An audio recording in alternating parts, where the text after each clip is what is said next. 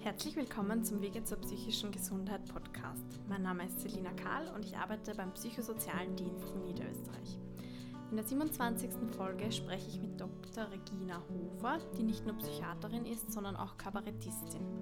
In dieser Zeit, in der es sehr wenig zu lachen gibt, sprechen wir über Humor und wie man Krisen mit ein bisschen mehr Augenzwinkern entgegnen kann. Viel Spaß beim Zuhören!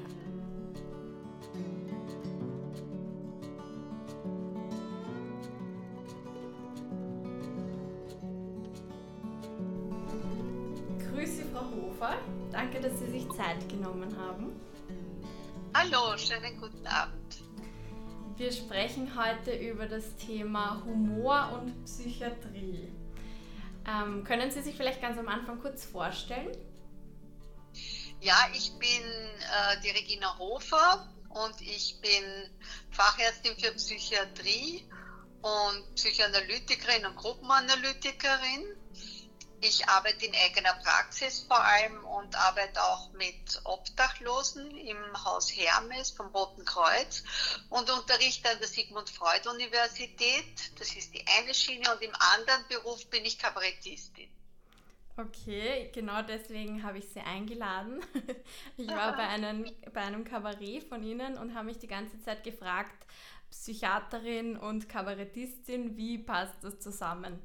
Ähm, und habe mich gefragt, ob man Humor braucht, um die Schwere von psychischen Erkrankungen auszuhalten, wenn man das den ganzen Tag zum Thema hat. Ja, ich glaube, es ist nicht schlecht für den Beruf. Es ist, ich habe ja so eine Geschichte, wo ich Medizin studiert habe, hat, hm, haben mich immer die Professoren oder die Chefs auf, in der Praxis, auf der Neurologie zum Beispiel, hat mich einer gefragt und hat immer gesagt, äh, Frau Dr. Hofer, jetzt, äh, Sie müssen sich entscheiden, das geht irgendwie nicht. Also entweder Kabarettistin oder Ärztin, äh, wie, wollen Sie, wie lange wollen Sie das noch machen? Und dann habe ich gesagt, ja, Herr Bäumer, ich kann mich nicht entscheiden.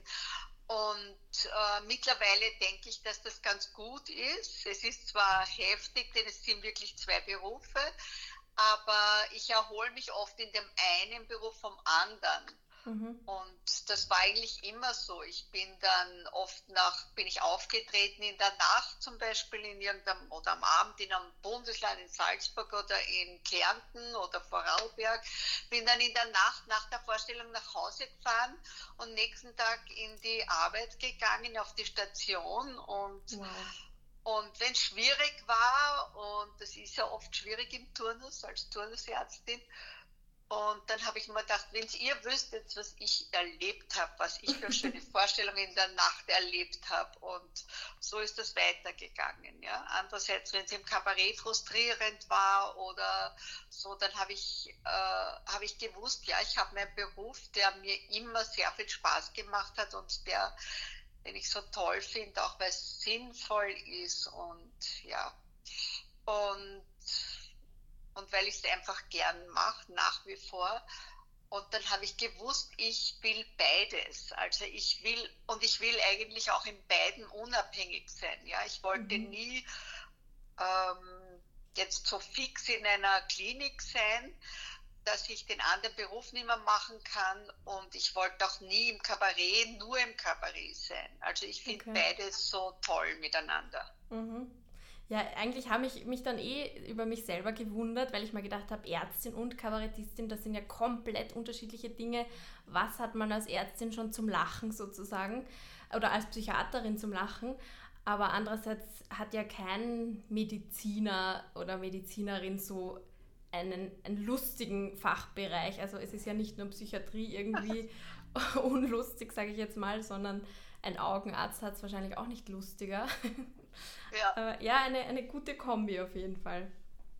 Aber es ist natürlich so, dass äh, beides sehr viel Zeit in Anspruch nimmt, denn mhm. Kabarett äh, spielen ein Abend ist ja nicht, das ist ja nicht nur das, sondern es ist ja die Vorbereitung der Stücke ja. und so wirklich ein Stück rauszubringen ist ja mindestens eine Arbeit von einem Jahr und da muss man halt dann auch das irgendwie vereinen können. Das heißt, früher, wie ich eben noch im Krankenhaus gearbeitet habe, habe ich dann immer freigenommen und also Karenz, unbezahlte Karenz und ja, jetzt ist es halt in der Praxis ein bisschen schwieriger, weil die Patienten die kann ich ja nicht ein halbes Jahr sagen, sie jetzt oder ein Jahr, jetzt mache ich ein Programm.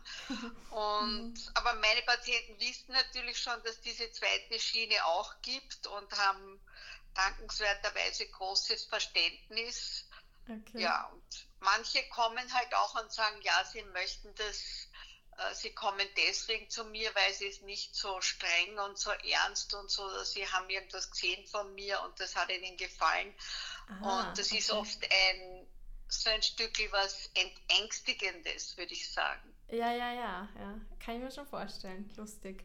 Und glauben Sie, dass Humor Patientinnen auch weiterhelfen kann? Also, also Psychiatriebetroffene oder auch vielleicht deren Umfeld? Ja, sicher, aber, aber es geht ja darum, dass die Patienten selber humorvoll ja, ja werden oder mhm. reflektiert mhm. irgendwie sind, dass sie es auch irgendwie so mit einem zwinkernden Auge das sehen können. Und ich habe ich hab verschiedene, ich habe Patienten, die selber sehr humorvoll sind, wo das immer wieder durchkommt in der Erkrankung und wo wir auch Spaß haben. Äh, wenn ich sage, dann sage ich immer, ah, jetzt kommt wieder ihre Gaudi oder jetzt kommt wieder ihr Humor zum Vorschein, dann geht es ihnen schon ein bisschen besser. Mhm. Das so wie eine Ressource eigentlich ist der Patienten. So. Mhm. Und ähm, ja, und dann ist ähm, dann gibt es halt auch das zwischen mir und dem Patienten oder wenn die dann manchmal äh, zitieren Patienten dann aus meinen Videos, die es angeschaut haben, ja, Frau ah. Doktor, ja, jetzt reden Sie wie im Kabarett oder so. Also das, das ist dann manchmal so was Erleichterndes. Aber es gibt auch das, dass Leute kommen und sagen, ja, ich will jetzt, ich will es jetzt lustig haben mit Ihnen, Sie sind ja so lustig oder Sie sind Kabarettistin. Auf da sage ich, ja, also so ist nicht, das wird wahrscheinlich nicht. Eine lustige Therapie, das spielt es nicht. Ne? Also mhm. man kann, das ist eine falsche Vorstellung. Ne? Mhm. Aber kann man das irgendwie sozusagen üben oder kultivieren, wenn man jetzt gerade in einer Depression ist und gar nichts irgendwie positiv oder lustig natürlich findet. Wie, wie schafft man es dann wieder, die Dinge, so wie Sie sagen, mit einem Augenzwinkern ansehen zu können? Ja, ich glaube, es geht. Ähm, glücklicherweise sind ja viele Erkrankungen, psychiatrische und psychische Erkrankungen, sind ja äh, gehen ja auch wieder zu Ende. Und jede Psychose geht irgendwann fast irgendwann zu Ende oder jede Depression. Also, und es geht auch wieder rauszutauchen aus dieser Schwere und aus dieser Aussichtslosigkeit, ja. Mhm. Gerade jetzt ist es so, dass ich sehe, dass Patientinnen und Patienten die eigentlich jahrelang stabil waren, jetzt plötzlich wieder in eine Krise kommen und sicher auch durch den Lockdown und äh, durch die wenige Kontaktaufnahme außen. Und, mhm. und da geht es wieder auch zu sagen, hey, das kennen wir schon, das kennen Sie, das kenne ich, ich kenne Sie und es wird wieder und was braucht es jetzt, dass mhm. Sie aussteigen können und dass Sie jetzt die Hoffnung haben, dass wieder wird, dass die Stimmen wieder weggehen und wie kann man mit den Stimmen umgehen und wie kann man sagen Stopp zu den Stimmen und wie was hat bis jetzt geholfen, ja. Mhm. Äh, da, weil Sie grad, ja. geht sicher auch um äh, ein Großteil ist ja ist ja auch hohe Ansprüche, nicht? Ich äh, da hat es ja diesen äh, Psychoanalytiker Eichhorn gegeben, den ich zunehmend sehr schätze, der in der Sozialarbeit auch viel gemacht hat. Äh, ein beeindruckendes Beispiel, der hat immer gesagt, also wenn die Patienten ganz, auch schizophrene Patienten und mit einem unheimlichen Über-Ich-Anspruch, dann hat er immer gesagt, in welchem Bezirk wohnen sie? Und dann hat er hat gesagt, im 22. Bezirk, dann hat er gesagt, ah, Sie sind die Königin vom 22. Bezirk. Denn Sie mhm. haben so hohe Ansprüche, wie es nur eine Königin haben kann. Und okay. es geht, diese Ansprüche herabzusetzen, runterzukriegen, dass auch Sie äh, wieder leben können mit ihren Ansprüchen. Also es geht ja sehr oft um das, ich muss perfekt machen oder ich habe eine Patientin, die arbeitet und studiert äh, und war sehr psychotisch und, und hat, ist unheimlich tüchtig und unheimlich intelligent. Und die Ansprüche steigen ins Unermessliche, lernt noch eine andere Fremdsprache. Und mhm. wenn es dann eng wird und dann muss man sagen, zurück mit den Ansprüchen, ein bisschen vielleicht gütiger zu sich sein und schauen, dass es vielleicht ist es einfach jetzt zu viel und und die Stimmen, die dann schimpfen, sind auch Teile, an, eigene Anteile, denen es zu viel wird. Ja? Mhm. Und das zu deuten und ja, dann kann es auch lustig sein. Wie schimpft man die Stimmen? Wie sagt man jetzt Schluss mit euch? Mhm. Da, mir ist gerade eingefallen, also wenn, wenn man immer diese Gedanken hat, dieses, du kannst das eh nicht und du wirst das nie schaffen und das wird jetzt nie besser, da gibt es ja irgendwie diesen Trick, dass man sich diese, ich sage jetzt nicht Stimmen, aber diese Gedanken mit so einer Mickey Maus Stimme vorstellt oder so, dass das halt wirklich lächerlich klingt und ja. man also ja sich da nicht mehr so fertig machen lässt von irgendwelchen. Ja.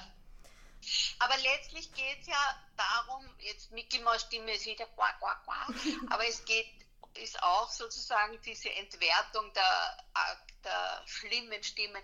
Aber es geht eigentlich darum, dass man wieder zu sich gütiger wird. Ne? Mhm. Und das ist, ja, das ist halt jetzt auch derzeit schwierig. Ja. Also es ist halt so, dass alle angespannt sind und dass wir alle die ganze Zeit verzichten müssen, unsere Freundinnen und Freunde zu sehen und mhm. zu feiern und äh, weiß ich, auf Urlaub zu fahren, dass der Ausgleich für normal ist, ja. Mhm. Wobei, also es ist ja gerade eigentlich eine Zeit, wo nicht so viel zu lachen ist wegen Terror und Lockdown und alles Mögliche. Aber sogar da findet man ja manchmal so kleine Kleinigkeiten, obwohl dieser Terror natürlich ein Wahnsinn war, das will ich auch nicht verharmlosen, aber dass dieser Mann dann da runterschreit, schleicht sich der Arschloch oder so und da dann irgendwie das ganze Land drüber lacht, wie, wie, also weiß nicht, ja. wie er da Worte dafür gefunden hat.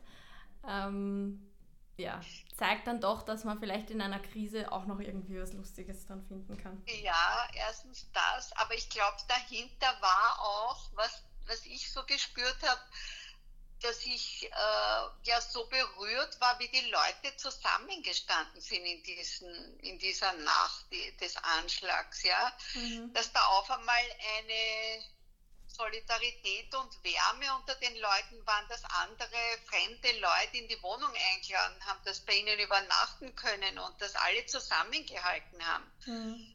Das war ja eigentlich das Tolle. Ne? Das stimmt. Und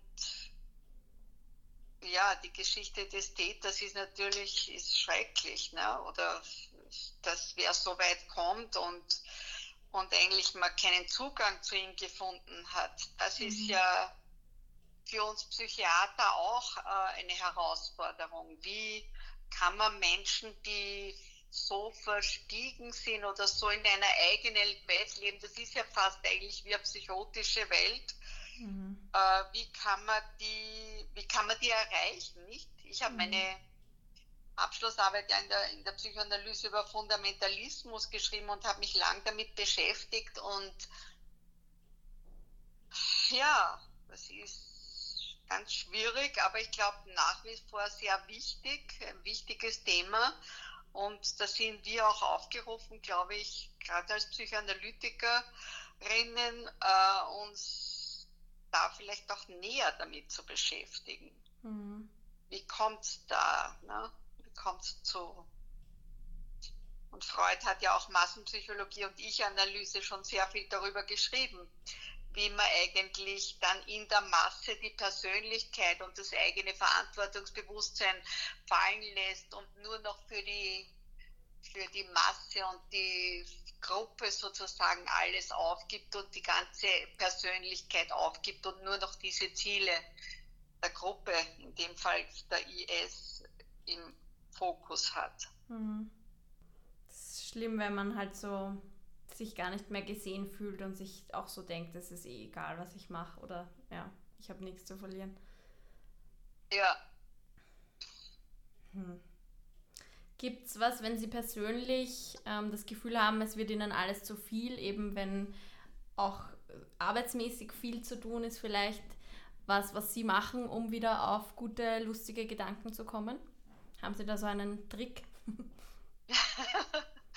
ja, da gibt es verschiedene Sachen. Also ich glaube ja immer, dass die Kunst ganz wichtig ist und äh, dass ich versuche dann immer was Neues auch ein bisschen zu suchen. Zum Beispiel möchte ich mir jetzt ein E-Piano kaufen und zum, ich habe als Kind oder so einmal das letzte Mal Klavier gespielt und das wird mich jetzt, das möchte ich jetzt wieder probieren und, und singen und so irgendwie. Und ich glaube, die Fantasie ist auch wichtig, dass man sich vorstellt, okay, jetzt probiere ich neue Sachen aus, jetzt probiere ich äh, jetzt durch Klavier spielen und singen und das probiere ich dann vielleicht auch auf der Bühne und so irgendwie was Neues, wie was mhm.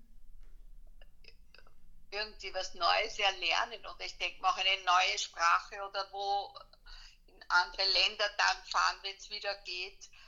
Das ist das eine und ja, und dann sind halt Freunde, ich aber das tun eh wahrscheinlich alle Leute, viel telefonieren mit den Freundinnen und Freunden und äh, meine Highlights sind, wenn ich dann meine Freunde in Südafrika anrufe und dort ist Sommer und die erzählen, wie schön ist und da ist nämlich im Moment leichter als bei uns, auch mit der Ansteckung. Mhm. Und ja, sie schicken Fotos und hin und her, so dass man das Gefühl hat, man ist eh immer noch in der ganzen Welt ein bisschen zu Hause oder man hat eh noch die Freunde.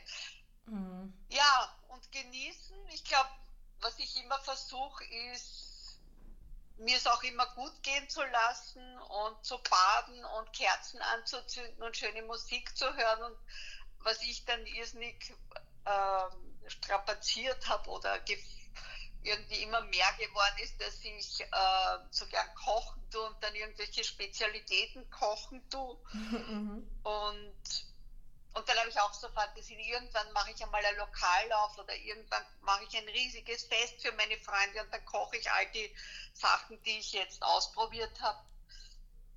Dann planen Sie so ein großes Fest, wenn alles zu viel wird und Sie sich auf andere Gedanken bringen wollen. Genau. Mhm. Und was ich noch denke oder was mir sehr geholfen hat, ist halt die Natur, dass ich sehr viel, ich war jetzt dann auch Zeit wieder in Oberösterreich, woher ich ja komme. Äh, und also die Natur finde ich immer wieder ganz toll. Ne? kann ich stundenlang die Duckantal zuschauen, in welche mhm. Richtung schwimmen auf einmal und jetzt wieder umdrehen und das habe ich auch sehr lustig gefunden. Ja. Mhm. Und die Natur finde ich halt und zu gehen und sich zu bewegen, wenn man das schafft, wenn nicht der Schweinehund irgendwie dazwischen kommt und äh, man sitzen bleibt, ist das schon sehr gut. Mhm. Aber ich finde es schwierig, weil ich finde oft dieses viele Sitzen und nicht den, mit dem Radl jetzt in die Arbeit zu fahren oder so, da kriege ich oft Kreuzschmerzen und ja, muss dann wieder schauen, dass man sich richtig bewegt oder die Übungen macht und ja. so, das war im ersten Lockdown auch, da habe ich gedacht, ah, jetzt bin ich zu Hause, jetzt sitze ich an dem kleinen Tischl und jetzt mache ich es ganz gemütlich und nach drei Wochen habe ich nicht mehr aufstehen können. Mhm. Also da muss man auch aufpassen. Mhm. Aber muss man sich so, wie man sich halt bemüht, eben, wie Sie sagen, so bei der Tagesstruktur oder beim Sport dran zu bleiben, muss man sich, habe ich das Gefühl, auch manchmal so erinnern, eben alles nicht so ernst zu nehmen oder eben alles ein bisschen auch von mit einer humorvollen Seite zu sehen. Ich glaube, das muss man sich manchmal extra sagen. ja, humorvoll und was ich auch glaube, ist, dass wir froh sind, dass man auch merkt, wie, wie, wie toll unser Leben auch war oder wieder hoffentlich sein wird, nicht? Was alles gut war und was man so selbstverständlich nimmt und man hat eh Freunde, die trifft man eh und es geht eh in der Praxis und so. Und ja, dass man sich, sich eigentlich so eingerichtet hat, dass gut ist und dass man es gern hat und dass man das oft zu wenig schätzt. Mhm. Und kleine Dinge und, und ja, was ich auch noch einen, einen schwierigen Punkt finde jetzt in dieser Krise, man ist natürlich manchmal lästig und vielleicht ist es auch gut, immer wieder auch mit dem Partner dann auseinanderzugehen und diese eigene Welt zu haben. Ne? Das ist mhm. jetzt nicht immer möglich, wenn man nicht zwei Wohnungen hat oder so, aber dass man sich die Zeit für sich selber nimmt und jetzt ist ja auch so die Möglichkeit, was will ich eigentlich im Leben? Was ist mir wichtig? Was wollte ich eigentlich? Man kann ja so zurückblicken oder nach vorblicken, ne? Mhm. weil man so viel Zeit hat und weil man zu Hause ist und weil es eigentlich ein momentaner Stillstand ist. Mhm. Ja, die Zeit gleich nützen, um zu schauen, was einem wichtig ist. Ja. Mhm so ein Fantasieraum, der sich eigentlich wieder öffnet, weil man nicht so viel herumrennt. Mhm. Also ich habe jetzt zum Beispiel auch wieder geplant, ein neues Kabarett zu schreiben. Bin okay. ich, das bin ich neulich, habe ich geträumt, auch einmal in der Nacht. Das Thema verrate ich noch nicht. Und dann bin ich in der Nacht aufgestanden und habe geschrieben und habe gewusst, ich muss wieder ein neues Kabarett schreiben. Okay. Ist das eigentlich auch so ein Kanal für Sie, so Sachen zu verarbeiten, die Sie vielleicht erleben im Krankenhaus oder, oder in der Praxis? Ja, nicht nur im Krankenhaus, im Leben. Ja. Und, und, im Krankenhaus bin ich ja nicht ja. mehr, aber so alle Sachen. Und am besten sind die Sachen, die einen ärgern oder über die man sich ärgert oder die man unmöglich findet, die äh, in eine witzige Form ins Kabarett zu bringen. Ne? Mhm. Kann man Ihre Kabarets eigentlich irgendwo online anschauen? Oder auf YouTube ja, oder so?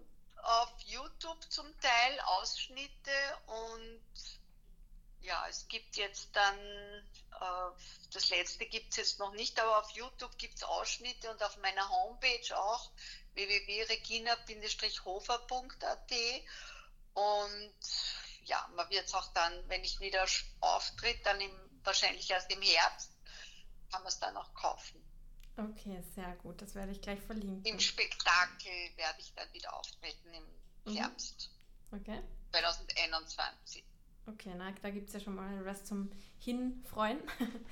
ähm, ja. Gibt es noch irgendwas Wichtiges zum Thema Humor und Psychiatrie, was Sie noch gern sagen würden? Gibt es noch was, was ich sagen möchte? Der Humor ist halt so was Lebendiges. Der Humor ist, ähm, ich glaube, wo sich die beiden Sachen, wo sich Aggression und Lust irgendwie oft treffen. Ne? Im Humor ist so ein bisschen das, gehört ja auch oft dieses bisschen Fiese dazu und vielleicht ist das auch so eine Möglichkeit, über die Schwierigkeiten der Realität drüber, drüber zu kommen. Mhm. So, dass man das Unangenehme, das Gemeine, was dann passiert, eigentlich wieder in eine andere Form gießt und miteinander drüber lachen kann.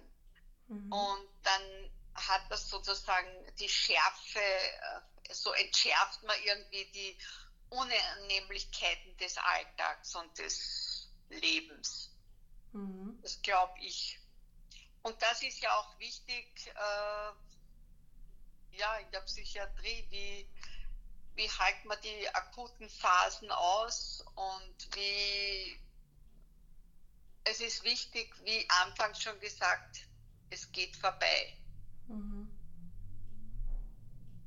Aber das ist auch gut, wenn man sich daran erinnern kann, dass es ja schon mal, schon mal vorbeigegangen ist. Schon mal vorbeigegangen ist. Mhm. Und das ist immer wieder, dass man eigentlich selber ganz viel Ressourcen hat, um rauszukommen und dass man sich eigentlich nur äh, so partiell hilflos vorkommt, aber das dann als ganzes Bild hat, dass man glaubt, es geht nicht mehr weiter und dass man eigentlich, glaube ich, dass die Leute und auch unsere Patienten kräftiger sind, als sie glauben oder sie es momentan empfinden.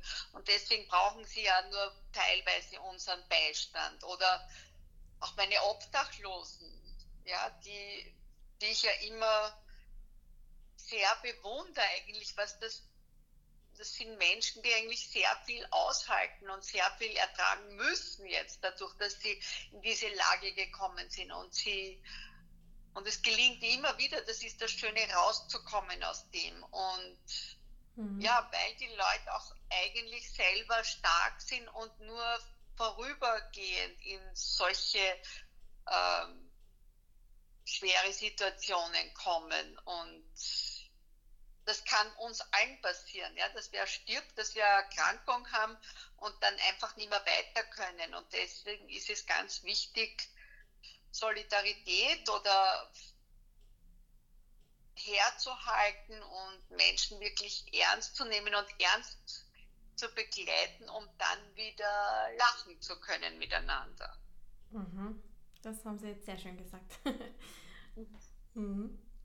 Ich sage immer zu den Patienten, bitte jetzt müssen Sie, bitte jetzt halten wir zusammen und jetzt nehmen Sie bitte die Medikamente und ja, wie lang? Dann sage ich immer, wissen Sie, so lang, bis, sie, bis Ihnen gut geht und dann werde ich sagen, bitte und jetzt noch ein bisschen, dass, sich, dass Sie sich gewöhnen an dieses Gutgehen, wie sich das anfühlt und wenn sie dann zu mir sagen, sie, jetzt weiß ich gar nicht mehr, warum habe ich die Medikamente genommen, ich kann mich gar nicht mehr erinnern, dann sage ich, und jetzt hören wir auf. Und dann werden sie sehen, sie, wie es ihnen wieder gut geht, genauso auch ohne Medikamente. Sehr schön. Und dann lachen sie und dann sagen sie, und dann ist es oft so, dass sie sagen, wenn es wirklich so ist, ja, sie haben mir das am Anfang gesagt, ich habe es ihnen nicht geglaubt und jetzt ist es wirklich so. Und dann ist sozusagen dieses Lachen und diese Gaudi, äh, wie schwer es war und wie man drüber ist, das ist halt dann für mich sehr schön immer. Mhm. Kann ich mir vorstellen. Ja, sehr schön. Das ist auch ein sehr optimistisches Schlusswort. Hoffentlich können die einen oder die anderen auch ein bisschen ähm, mit einem positiven, ja, mit einem Augenzwinkern mehr durch den Tag gehen, auch wenn es jetzt immer so grau und dunkel draußen ist. Ja, vielen Dank. Ja, vielleicht noch eines ja? wollte ich sagen. Mhm. Die Medikamente sind natürlich eines, ja, mhm. aber man kommt in diese Krisen, in diese psychischen Krisen, ja, weil bei irgendwas nicht passt im Leben. Und wenn man das so sehen kann, dass das auch Veränderungen sind, dass es nachher besser, besser passt, dann ist das gut und dass oft Dinge rauskommen, die man vorher ein Leben lang nicht gelebt hat. Ja? Mhm. Es sind Leute, die brav funktioniert haben und auf einmal sind es Künstler geworden. Oder ich habe einen, einen Patienten auch in Niederösterreich, ein toller Künstler ist er geworden. Jahrelang suizidale Gedanken und jetzt ist er berühmt geworden. Und jetzt ist er, ja, die Depression ist nicht ganz weg, aber natürlich toll, dass das rausgekommen ist. Mhm. Oder eine Patientin, die sich selbst verletzt hat und, und dann wunderschöne künstlerische Stickereien und Glöppeleien macht. Also und das verkaufen kann und oder eine psychotische Patientin, lange Jahre psychotisch, die dann äh, auf einmal Bücher zu schreiben begonnen hat und ihre ganze Geschichte auch über ihre Katze und über mhm. ihre ähm, sozusagen alles, was sie erlebt hat, in diese ganz wunderbaren, fantasievollen Geschichten geschrieben hat, die auch rausgekommen sind, wo viele, mhm. wo viele andere Leute Freude haben. Also mhm. wenn das gelingt, das auch so zu sehen, ja, dann ja, dann ist es gelungen. Ja, die Krise oder die Corona-Krise ist eh ein guter Zeitpunkt jetzt, um sich so ein kreatives Ventil zu suchen vielleicht. Ja. Ja. Mhm. Na, sehr inspirierend. ja, vielen Dank, Frau Hofer, dass Sie sich Zeit genommen haben. Gerne, gerne. Lassen Sie sich auch gut gehen und passen Sie gut auf sich auf, weil es dauert nicht mal lang dann haben wir die Impfung und dann sind wir gestärkt und dann können wir wieder alles leben, was wir wollen. Ja, das klingt gut. Sehr schön.